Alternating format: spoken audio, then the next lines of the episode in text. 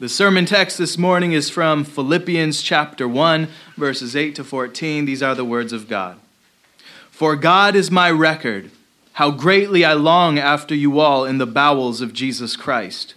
And this I pray, that your love may abound yet more and more in knowledge and in all judgment, that ye may approve things that are excellent, that ye may be sincere and without offense till the day of Christ, being filled with the fruits of righteousness which are by Jesus Christ, unto the glory and praise of God. But I would ye should understand, brethren, that the things which happened unto me have fallen out rather unto the furtherance of the gospel, so that my bonds in Christ are manifest in all the palace and in all other places. And many of the brethren in the Lord, waxing confident by my bonds, are much more bold to speak the word without fear. Let's pray together. Father, we ask that you would open our eyes now, that we might behold wondrous things from your law. For we ask this in Jesus' name, and amen. Amen. Well, last week we said that uh, the book of Philippians is Paul's uh, happiest letter. And in our passage this morning, uh, Paul really starts to pour on the love. Uh, but before we get into uh, these verses, I want to just uh, refresh our memories with the context for this letter. So, children and, and adults as well, I have some questions for you. Let's see if we can answer these correctly. Where was Paul when he wrote the book of Philippians? Who? Just shout it out if you know. In, so he was in prison. Who knows what city he was in? Rome, yes. So Paul's in Rome, and who remembers? Uh, bo- this bonus question. Who remembers about how many miles it is from Rome to Philippi? Yeah. Nope. Oh, false alarm. What was that? 800. 800 miles. There, thereabouts. And uh, it's, this is one of the blessings of Google Maps. You could type in Rome, Philippi, and then uh, change the little icon to walking because they have no planes or cars. And it'll tell you that it takes about, I think, 27 days or so to walk there. And, uh, or, uh, I did I did some calculation. I think that's if you walked for eight hours a day. So I mean, it it takes a long time to get from Rome to Philippi. You would have had to probably hop on a ship. And who remembers the the name of the guy who takes this journey from Philippi to bring a gift to Paul in prison? What was his name? Who knows? It starts with an E. Epaphras? Close. Epaphroditus. And we're, uh, we didn't talk a lot about this last week, so I forgive you for not, for not knowing. But you, you guys should really read ahead. Um, we'll get to Epaphroditus. Who was Epaphroditus? Uh, Paul calls him in Philippians 2.25, my brother and companion in labor and fellow soldier. And uh, he's kind of the go between the messenger who's going to, he's the one who delivers the gift to uh, Paul. And then he's also the person that Paul's going to send back to Philippi with this letter. So Epaphroditus is going to deliver this letter of Philippians uh, to them. And if you remember, uh, Paul is going to talk about Epaphroditus uh, risking his life. So he's going on this long journey with a gift. So you're a, you're a target for, for someone to rob you. And he gets almost fatally sick as a result of this. And the Philippians catch word and they're worried about him. So, uh, just like we announce someone's sick, let's pray for them, they heard Epaphroditus is sick, he might die. So the church is worried about them. And before email or text message, it's going to take time for news to then get back to Philippi about the status of Epaphroditus. They don't know. Did he die? Did he get, did he get there? Did he deliver the gift? So this will be quite uh, the momentous uh, time when Epaphroditus shows up there with the letter from, from Paul. So Epaphroditus is Paul's uh, companion, fellow soldier, a brother. Um, all right, who remembers how long it has been since Paul planted the Philippian church and the writing of the, the book of Philippians? About how many years was it? 12? I, I think I heard 12 back there. Yeah, somewhere between 11 to 13 years. So 12, you're, you're right on the money there.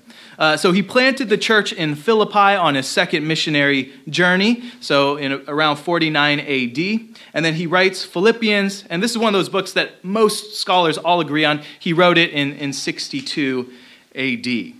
Now, uh, last question, Bible question here. Where in the book of Acts, what chapter do we uh, read about the planting of the church in Philippi? Who remembers what chapter it is? 16. Thank you. Thank you, Doyles. I can count on you. All right, church, we're just going to stop the sermon here. You need to go home, read your Bibles more. Okay. I'll do this more often. Eventually, we're going to be in this book for the next few months, but I want you to know this book really well so that eventually, when you open your Bibles to, to read it, you already have all of this context in, in your mind. Okay. Uh, well done. Uh, I'll have chocolate for the kids af- afterwards. All right. Uh, one of the reasons that this is Paul's uh, happiest letter is because the Philippian church is the first church to financially support Paul's ministry. He thanks God for their, quote, fellowship in the gospel, and he calls the Philippians partakers of my grace. Whatever rewards that Paul is going to receive on Judgment Day, the Philippians will have some share in it. This is how God's economy works, and this is how we work together as one body. As the missionary uh, William Carey said uh, before he went to India, if you will hold the rope, I will go down. If you will hold the rope, I will go down. The Philippians are the ones holding the rope as Paul goes down to suffer for the name. Now, what does holding the rope look like? Well, in this case, we might think of someone like Lydia. Remember her? She was the first Christian in Philippi. She was a merchant who sold purple or purple stuff. And this Christian, a businesswoman, we might call her, is doing kingdom work when she provides beautiful colored clothing for people, when she runs her business in a honest and profitable way, and she does it for the glory of God. And then, when the opportunity arises for Lydia to bless or help someone else, she actually has the means to do so. We cannot give what we do not have, and God had placed Lydia, who was from Thyatira, which is a long ways away, He had placed her in Philippi for this very purpose, to help along Paul the Apostle. There is a long chain of people and circumstances and sacrifices, big and small, that God uses to bring us into His kingdom. Think of your own story. How did you come to faith? What is the chain of gracious providence to bring you there? Your eternal salvation depended upon God's good pleasure in arranging someone to tell you the good news, whether by a preacher in the pulpit or parents spanking the sin out of you, whether by a YouTube sermon, a conversation with a friend, or a Bible left in a hotel room. There is a long chain of events that God used to save you, and all of them trace back to what we read right here in this book. So, what we might consider in the moment to be of very little significance can have ripple effects on into eternity. We would not be here without the work of the apostles and those that supported them, and countless other people that you don't even know about in between. So when we read Philippians or when we read any other book in the Bible, you should treat it as though you are reading your own family history, because you are. We are wild olive branches that have been grafted in to this story, Romans 11. So, with all of that in mind, as kind of setting the context, uh, the vibe of this uh, book, let us proceed now to these next uh, seven verses, verses 8 to 14, and these uh, should be printed in your bulletin if you want to follow along. We could uh, divide these seven verses into two sections. Uh, verses 8 to 11 give us the contents of Paul's prayer, and then verses 12 to 14 uh, are Paul's explanation of his imprisonment. So, uh, starting in verse 8, he says this For God is my record how greatly I long after you all in the bowels of Jesus Christ. So here, Paul is calling God to witness the genuineness of his longing for the Philippians.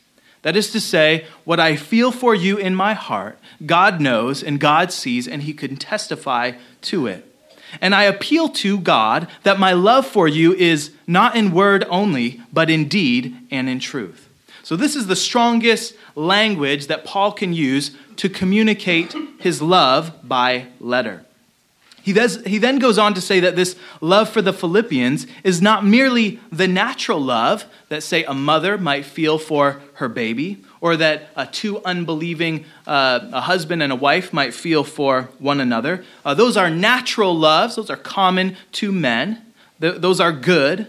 But this love that Paul has for the Philippians is more than that. We would call it supernatural. It is a gift from God, what the Christian tradition used to call charity.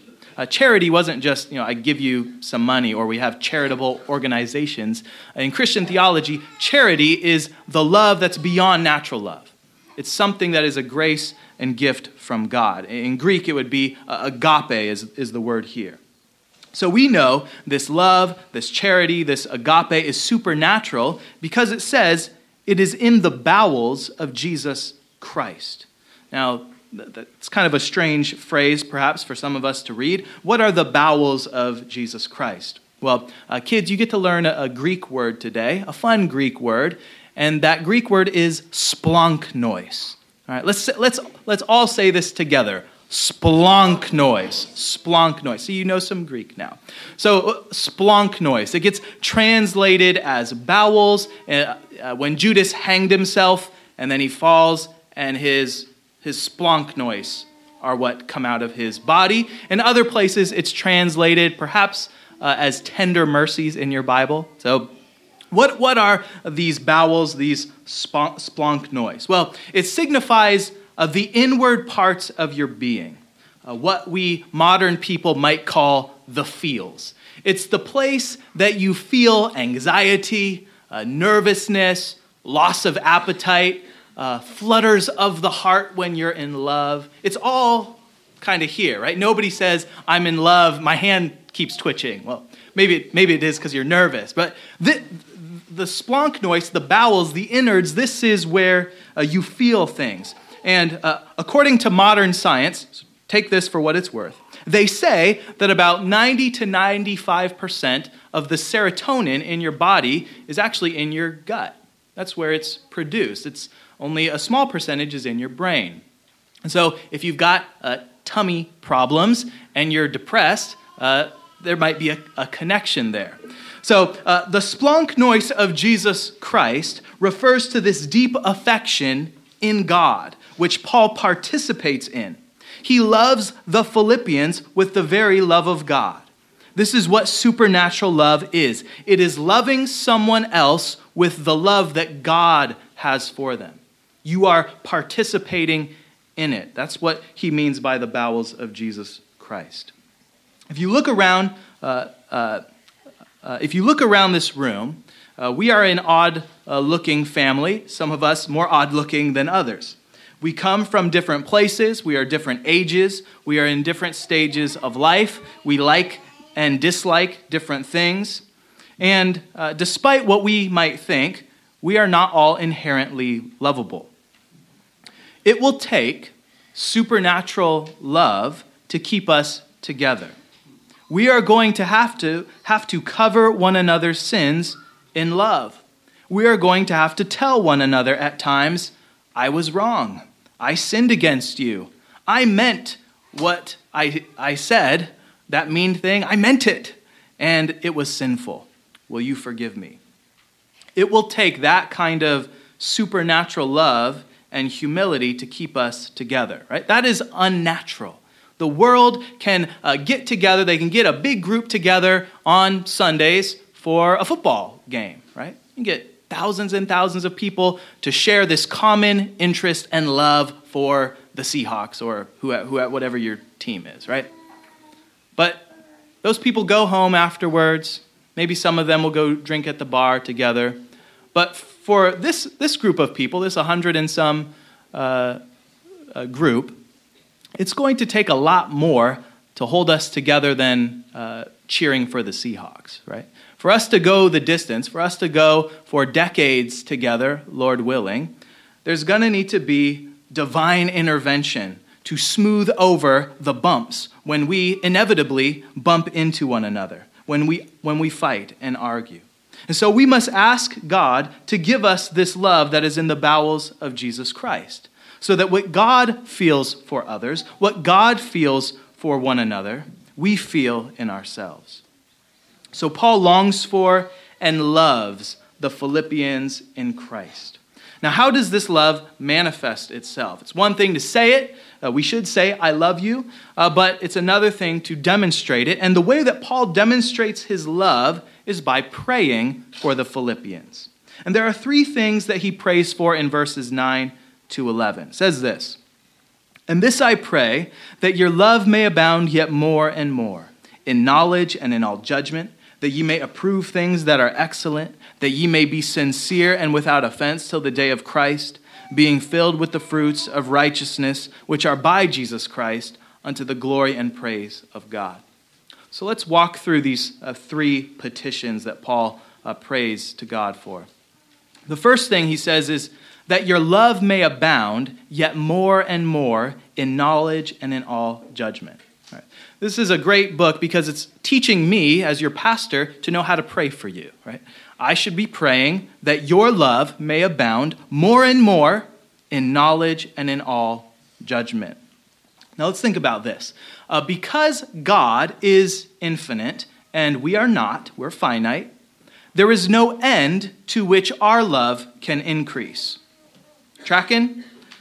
So if God's love is this uh, vast and endless ocean, our love is kind of like the size of whatever cup or bowl or bucket that we can bring to the ocean, fill up, and carry with us.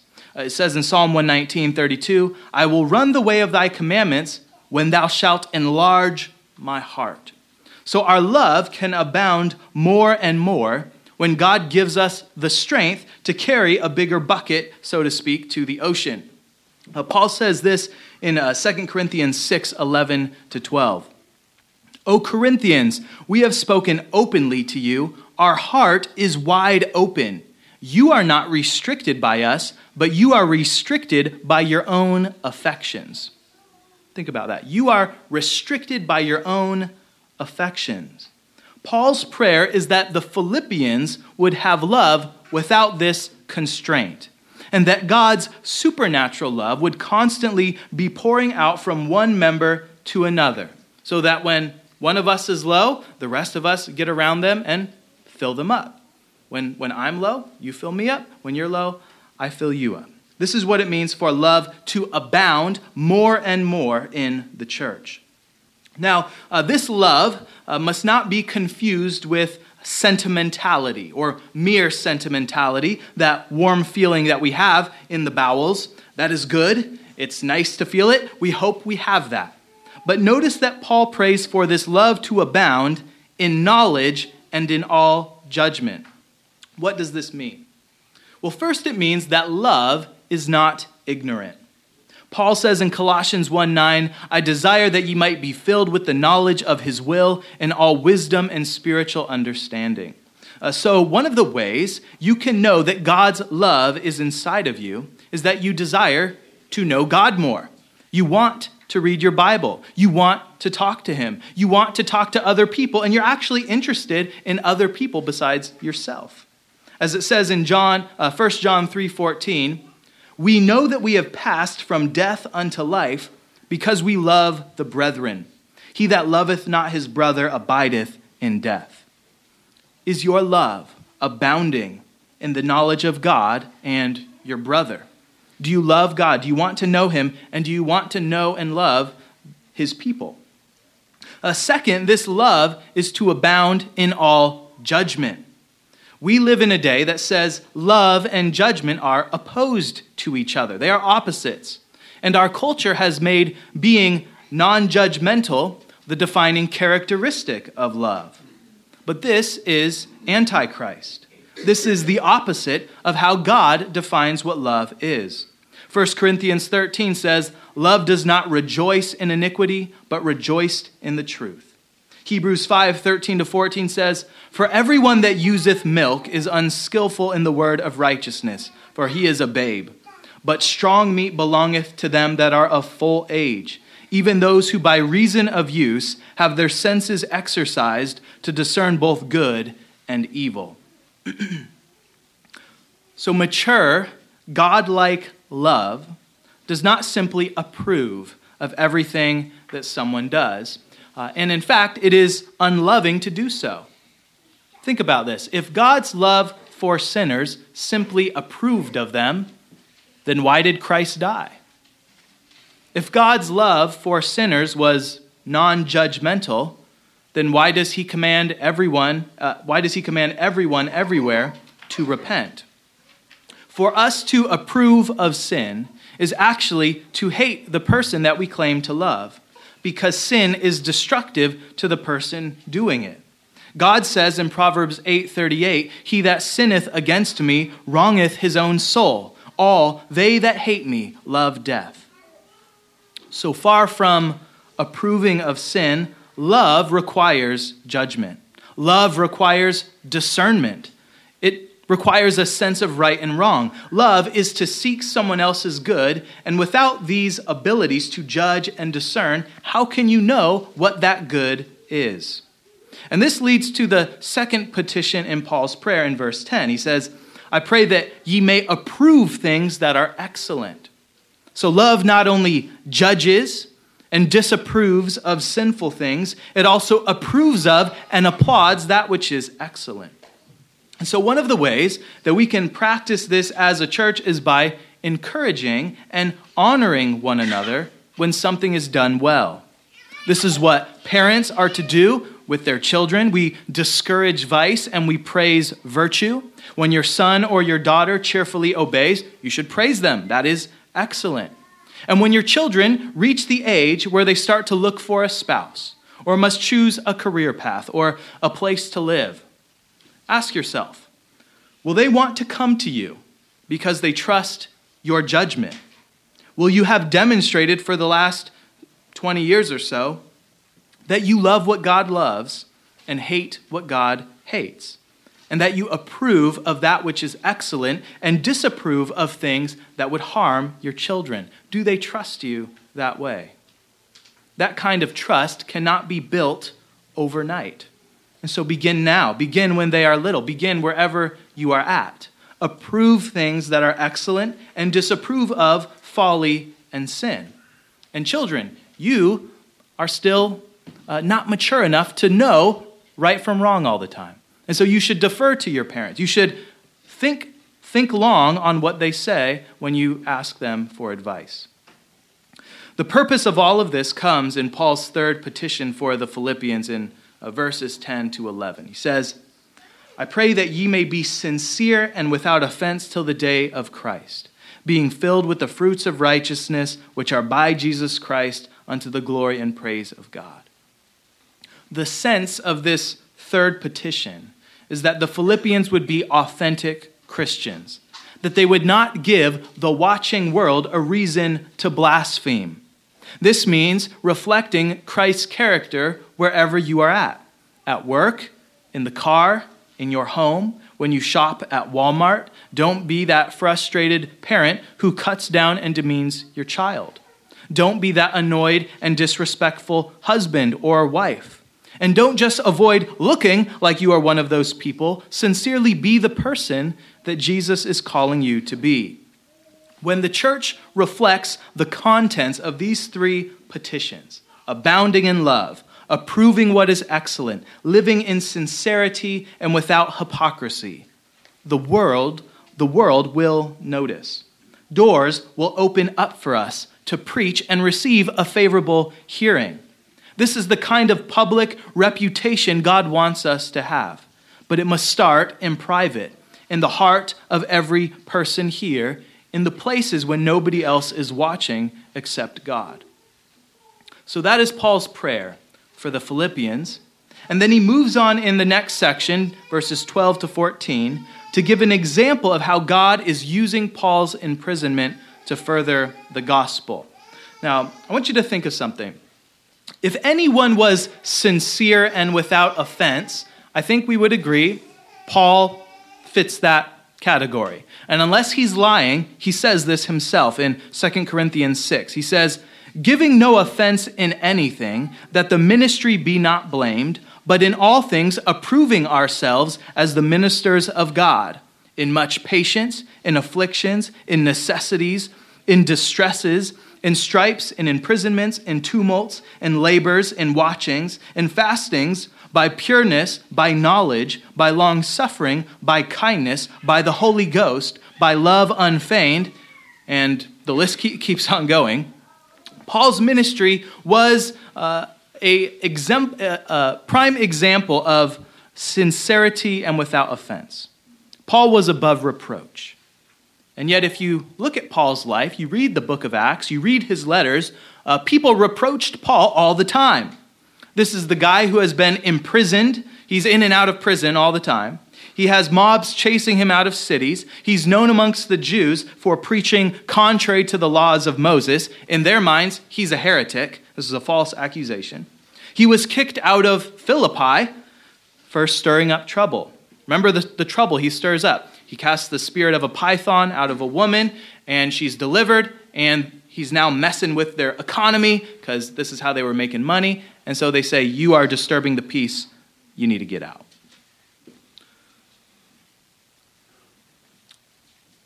So when Paul says to be sincere and without offense, he doesn't mean that everyone will think that you are sincere and without offense. Often it's going to look like people calling you Pharisees. Right? This is one of their, their tactics is to shame you because you are a goody two, two shoes, right? You are the most righteous person in the room. Oh.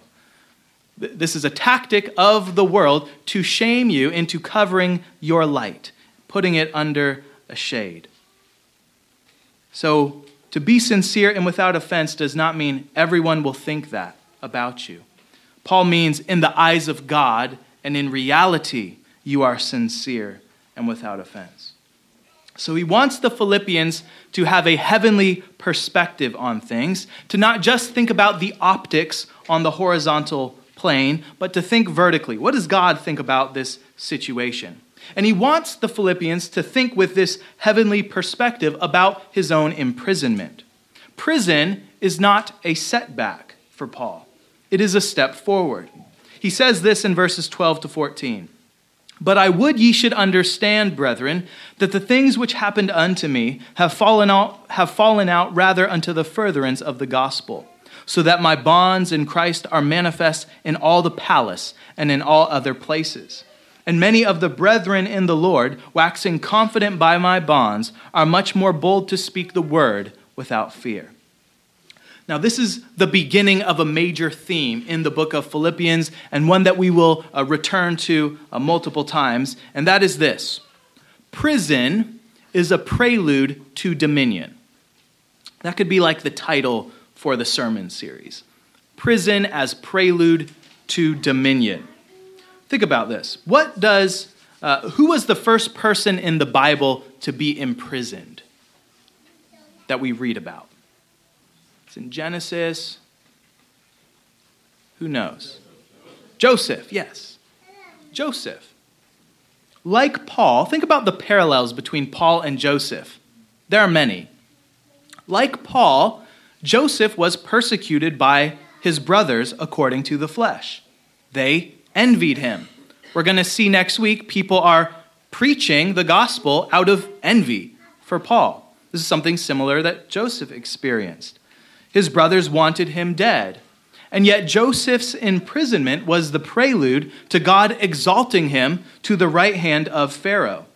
And more than that, Joseph's suffering and then exaltation becomes the actual way that God saves the world from famine, including the very brothers who persecuted him.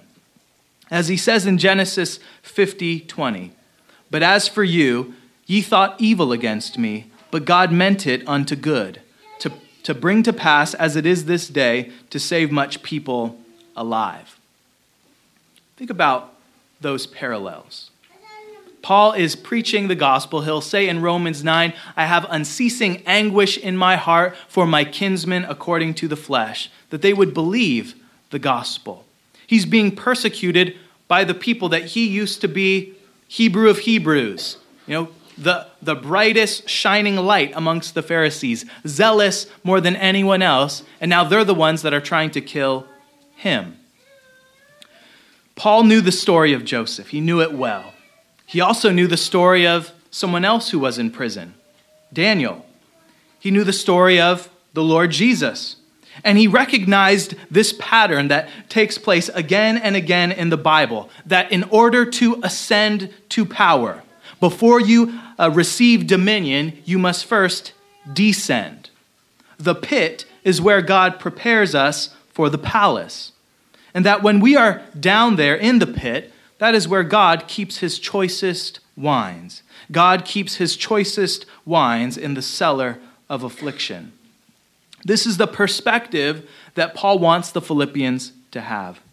That even when the enemy appears to get what he wants, God has a glorious purpose in it for his people. This is the story arc of the gospel and the story arc of your life if you are going to keep following Jesus. It goes cross before crown, humiliation before exaltation, death, and then resurrection. The disciples thought that the death of Jesus Christ was a real setback. Evil won, injustice prevailed. And yet, that is how God saved the world. That is how God saved you, and it is how He continues to save people today. If we believe this, then we don't have to be afraid of anything. Like Paul's companions, we can wax bold and preach the word of God without fear. We don't have to be afraid of anything. We can look death and prison in the face and see God's gracious hand in all of it. In the name of the Father, and the Son, and the Holy Spirit. Amen. Amen. Let's pray together. Father, we thank you for the comfort and encouragement of the scriptures. I ask that you would give us the mind of Christ, a mind like Paul that can think of someone like Joseph or Daniel, that can think of the ways you have worked in times past and how you always have taken care of your people. You have always worked evil things for a good purpose, and often in the moment we have no idea what that looks like.